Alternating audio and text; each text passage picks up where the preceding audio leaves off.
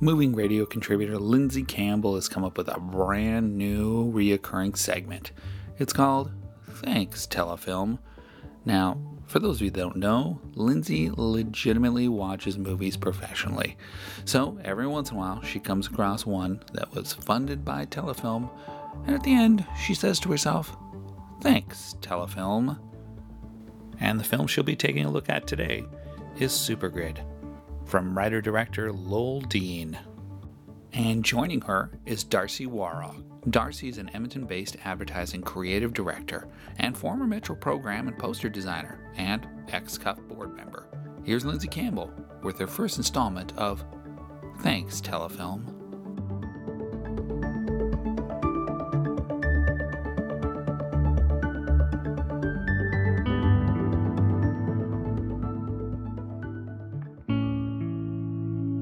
Such a bleak view of the future.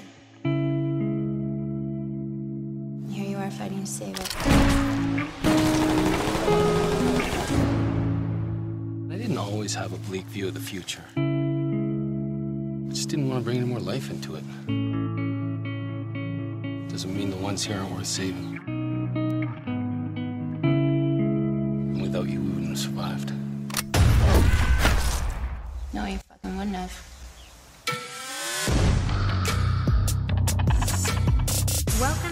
Another beautiful day in post apocalyptic hell. The death toll is rising as millions of people fall victim to the black lung. First stage is cough, then shakes, but it gets much worse. It's pretty disgusting. Jesus. What is it? A weapon? No. It's a cure for the lung. Do you know how many people are dying for this? Get me that cave! Go!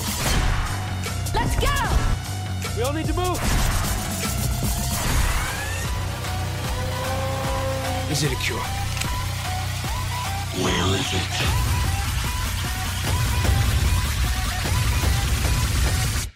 Is this thing bulletproof? I don't know. Are you using this car to primarily stop bullets?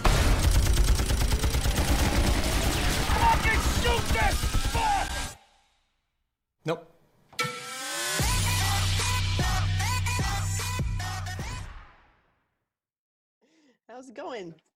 That's okay. Yeah. Did you love Did you love Supergrid? It's, I was just thinking about it like just now, uh. and like the things that were wrong with it were all avoidable. I know. If whoever was in charge of it just didn't think they were so hot. Yeah. Like it's so obvious. Like it's a case of like they were blinded by their own confidence and hubris. I, I think. This is this is something that I think is a common thread across a lot of these genre pictures that are funded by Telefilm, because it seems oh, so good. This is going to be so good. Okay, great. Let's move on. Like I can hear it. I can imagine them like sweating the shit out of something that seems important, but absolutely is not. Is just overcomplicating. Yes, yes. I, I think it. I'm trying to remember which one it was. Oh, the recall with the Wesley Snipes was was uh, one of these thanks telefilm things about an alien invasion, but they only could afford two alien costumes. So change your script.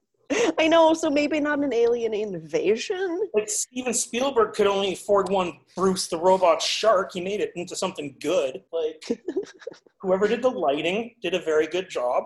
The lighting crew, like, like the technical crew was pretty good.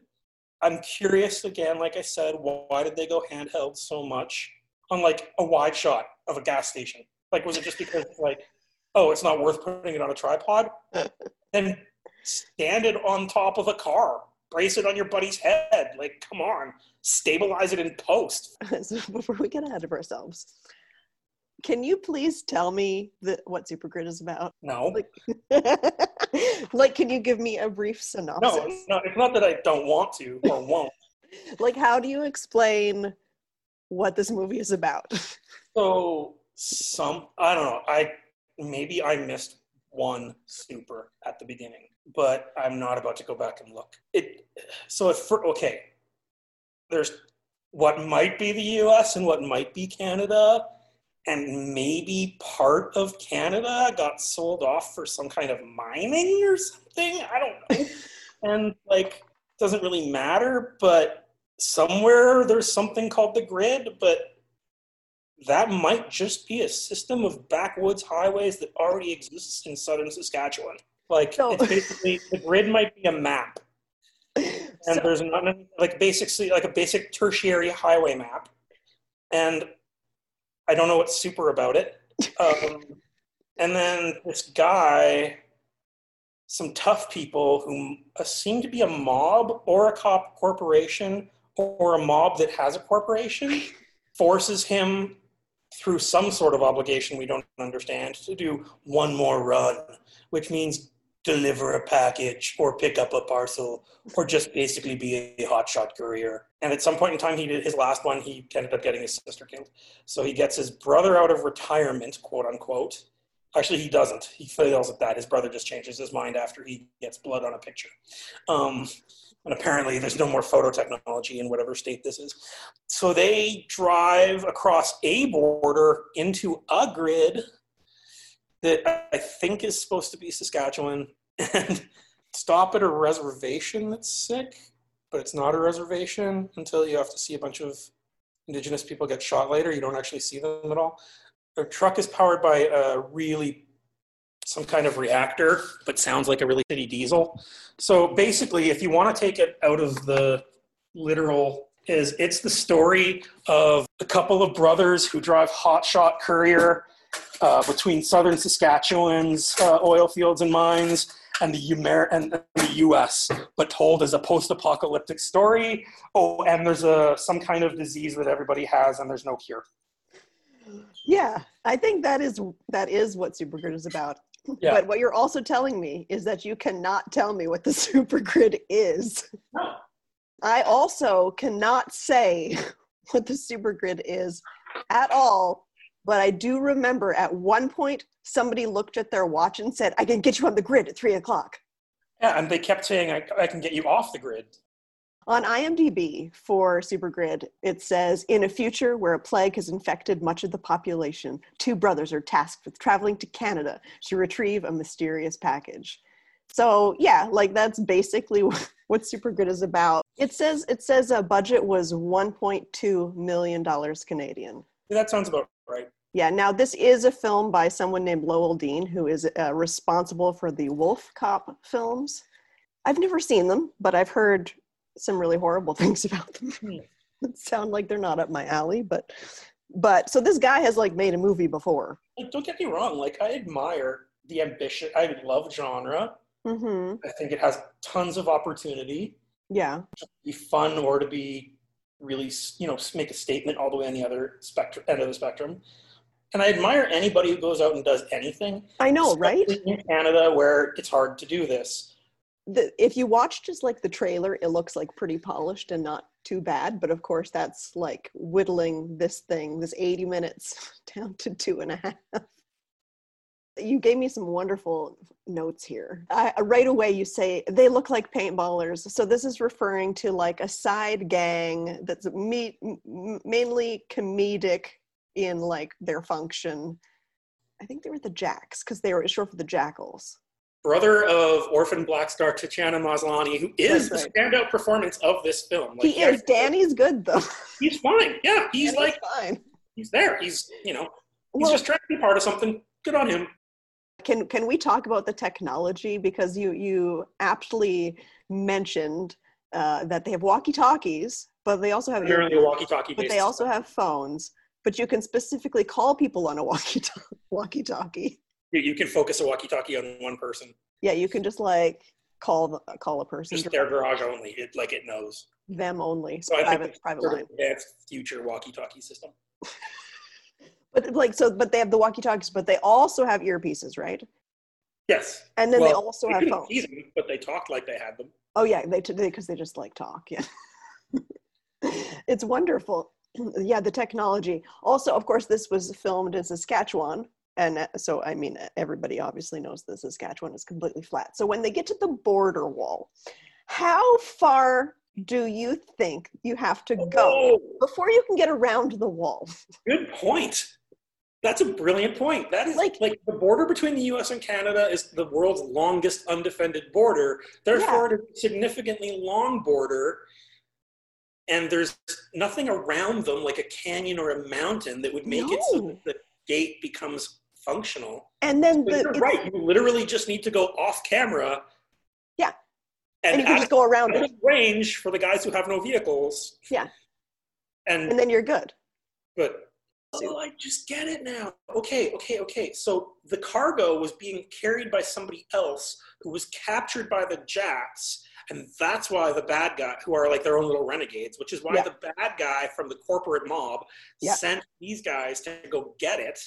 And then there's a third adversary who becomes an ally in, the, in that they are the border guards. Not yeah. sure which side they represent, if they're Canadian or not, because yeah, totally unclear. Where their sick kids are is on the American side, mm-hmm. um, quote unquote. The the other thing about the other thing about the border wall is it's about like what twelve feet high. Well, let's see. Uh, based on the graffiti, like two large pegs high is what it was. Yeah, and then like only one crossing with like a couple of like Saskatchewan pirate guys. And one wooden traffic barricade. Oh, there was a shot of a drone shot from a drone, but I oh, think right. the drone we saw was a CGI drone. Oh, they used the real drone to get an aerial shot, and, and then, then they CGI, CGI'd in the other drone Right, because we don't under we don't we don't really know who belong who the second drone, the the larger er, meta drone, belongs to, do we? It's the Eye of God. The Eye of God. Oh, of course. Well, I mean, like obviously, yeah. And I wonder if you could actually just build a drone and attach it to the drone, so that you know it looks like there's a drone under the drone, like instead of adding it in post. Just, the, I wonder if that would be better. You did want to talk about the bad guy's office big empty white space in a warehouse. Seems like you know, sort of tried to imply that it's like underground fortress or something somewhere, like like uh, Day of the Dead, and it's supposed to be decorated with like the things that they've looted. Yeah, like fancy things. Yeah, there's like a, a framed gold frame painting on an easel, on a brass easel, like behind him, you know, not up on the wall, but like displayed that way. Yeah. But like one of the things that stood out for me was like a 10 inch Venus de Milo. That's what did you what did you loot? Like the like, brick in 1985? Like, I know. It's just small. It's clearly just like, oh, my mom has one of those. We'll borrow her. She's got a fancy lamp. But yeah, it's like supposed to be fancy things which which prompts me to think that uh, the writers of this film uh, see see Bagman through the lens of a stepdad or a. yeah, well, this this one was a real thanks telefilm. Yeah, I'm pretty sure I coined that phrase "thanks telefilm" after the recall the Wesley Snipes thing. There's, I mean, there's plenty of so good, good, good Canadian films. Like there are really good Canadian films. The Century is incredible. But they tend to be, yeah, Yes. So they're either like stylized in such a way that gets around the budgetary restraints in a very innovative and weird, quirky Canadian way. Which is good. You know, or like a nice, quiet little road movie with like more, no more than five people in it. Like keep it small, don't go genre. Like just yeah. keep it. The minute you start to go genre, you get into trouble. That's kind of like, did they really think that we would just be like, oh, it's okay?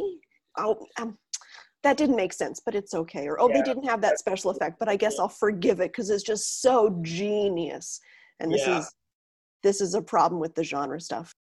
If you think about the meaningful parts and push for those, get past yourself to see these things. Exactly. Like the reason that you you know that you kind of want to see these people who are pulling it off, who are making it take those little extra steps that you know make it plausible make it not laughable those are the things that keep them from getting bigger audiences from getting better word of mouth right from making that public funding pay off i yeah, mean don't right. get me wrong it's jobs it, it develops skills it film is trades yeah know? sure but it's so much easier to justify if people like it and are watching it and it's succeeding and the little things that can push to success aren't that inattainable